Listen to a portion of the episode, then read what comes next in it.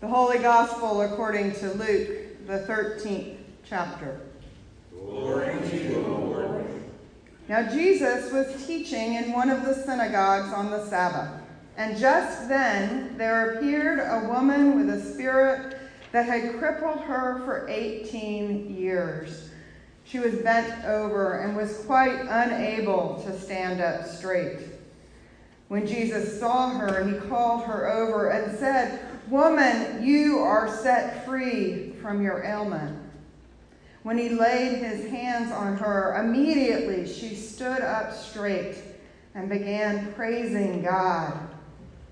But the leader of the synagogue, indignant because Jesus had cured on the Sabbath, kept saying to the crowd, There are six days on which work ought to be done. Come on those days and be cured, and not on the Sabbath day. But the Lord answered him and said, You hypocrites! Does not each of you on the Sabbath untie his ox or his donkey from the manger and lead it away to give it water? And ought not this woman, a daughter of Abraham, whom Satan bound for 18 long years, be set free from this bondage on the Sabbath day? When he said this, all his opponents were put to shame, and the entire crowd was rejoicing at all the wonderful things that he was doing. The Gospel of the Lord. Praise to you, O Christ.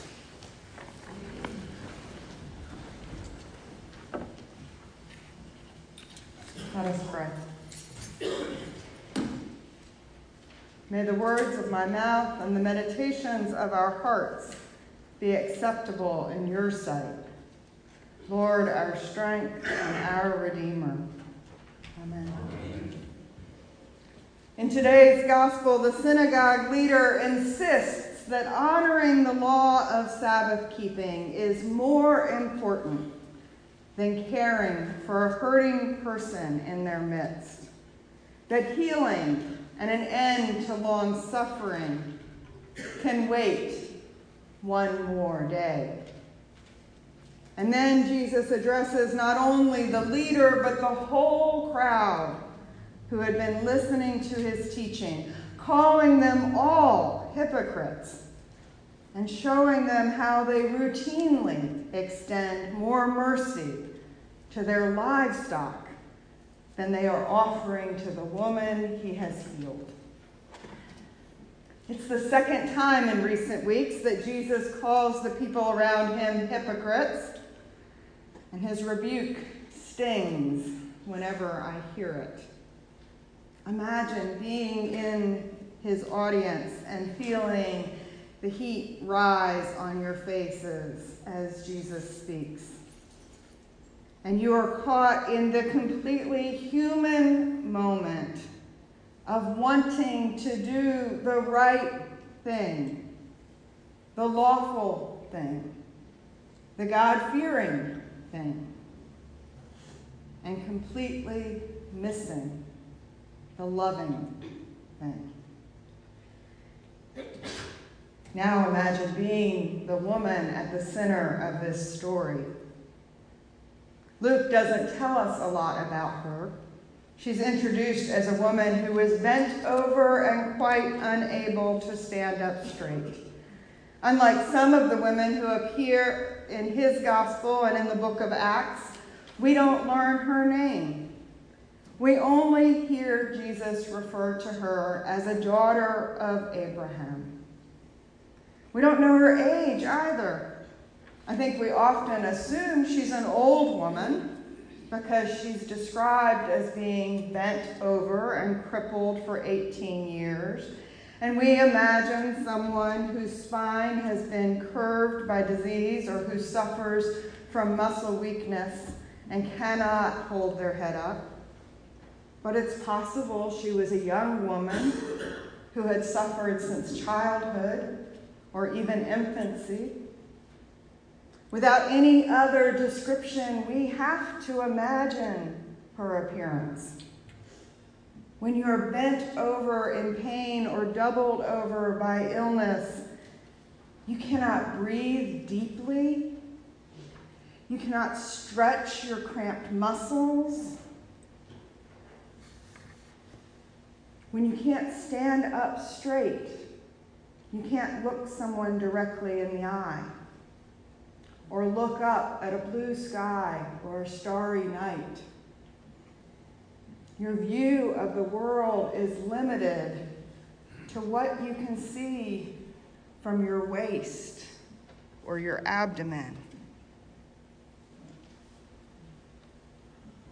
She appears at the synagogue when Jesus is teaching, but we don't know if she was a regular worshiper or if her appearance is rare. Maybe she came that day because she had heard about the miracles that Jesus had done. I think we assume she wouldn't have been at synagogue frequently because of the stigma that one carried when it was believed that they were afflicted by an evil spirit or bound by Satan. The Jewish laws about ritual cleanliness likely would have forced her into isolation. But Luke doesn't say that her appearance unsettled the people in the synagogue. Perhaps she had become such a familiar sight that she faded into the background of the community, becoming invisible to the people around her. But Jesus, Jesus sees her. He calls her and he heals her. As much as Jesus' rebuke stings, I don't think it was mean spirited name calling. And I don't think he was wrong. Jesus was calling the people to live into the whole fullness of their lives with God, to be vulnerable before God and others, and to experience God's healing. In modern life, hypocrites are people whose actions contradict their words. But more plainly, the Greek word means performer or mask wearer. Jesus called the people in the synagogue out because they were wearing masks, pretending to understand and follow the commandments or the Torah, but forgetting his teaching that the greatest commandment is you shall love the Lord your God with all your heart and with all your soul and with all your strength and with all your mind and your neighbor as yourself.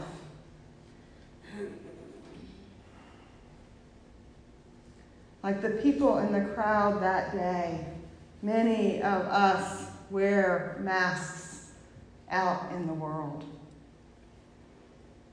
We put on the mask of a faithful worshiper, but struggle when we go out beyond those red doors in our daily lives.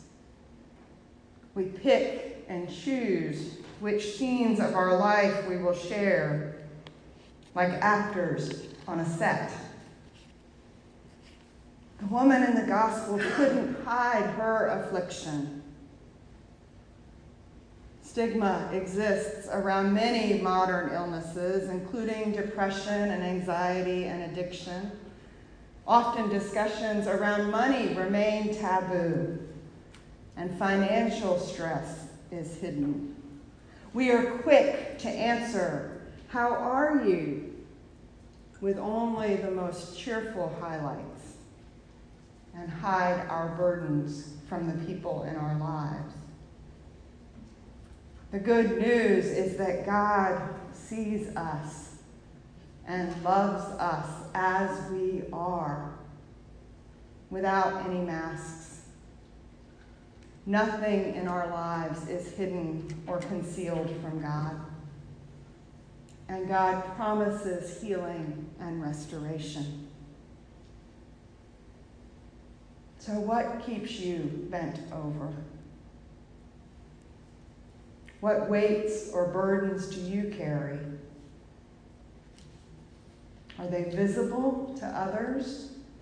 Or do you keep them carefully hidden from view?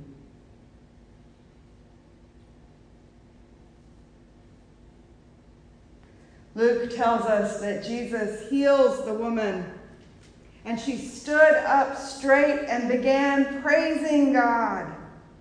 As we imagine being the woman in this story, I wonder what that praise looked like and sounded like. It wasn't muted thanks, whispered softly. Was it shouted alleluias or singing or dancing? We don't know. And we don't know what else she did when she left the synagogue. Was she like the Gerasene man who went about the city proclaiming what God had done for him? Or the Samaritan woman at the well who told everyone that Jesus had known everything about her? There's so much we don't know about this woman and her story, but what we know is that she shows us we are invited into life with God, with each other, and with the whole world. God is active in our lives and sees us and all that we carry and helps us live our lives fully whatever afflicts us, whatever weighs us down. We are invited to claim our freedom and release and celebrate the grace and peace that God gives us. Let us pray. Holy God, we give you thanks for the presence of your Son, Jesus who sees us and knows us by name. Relieve our burdens and take away our masks, that we may live fully as your beloved children, transformed by your grace in our lives. Help us see the people around us who are vulnerable and give us compassion to love them. We pray in the name of Jesus, our Lord and Savior. Amen.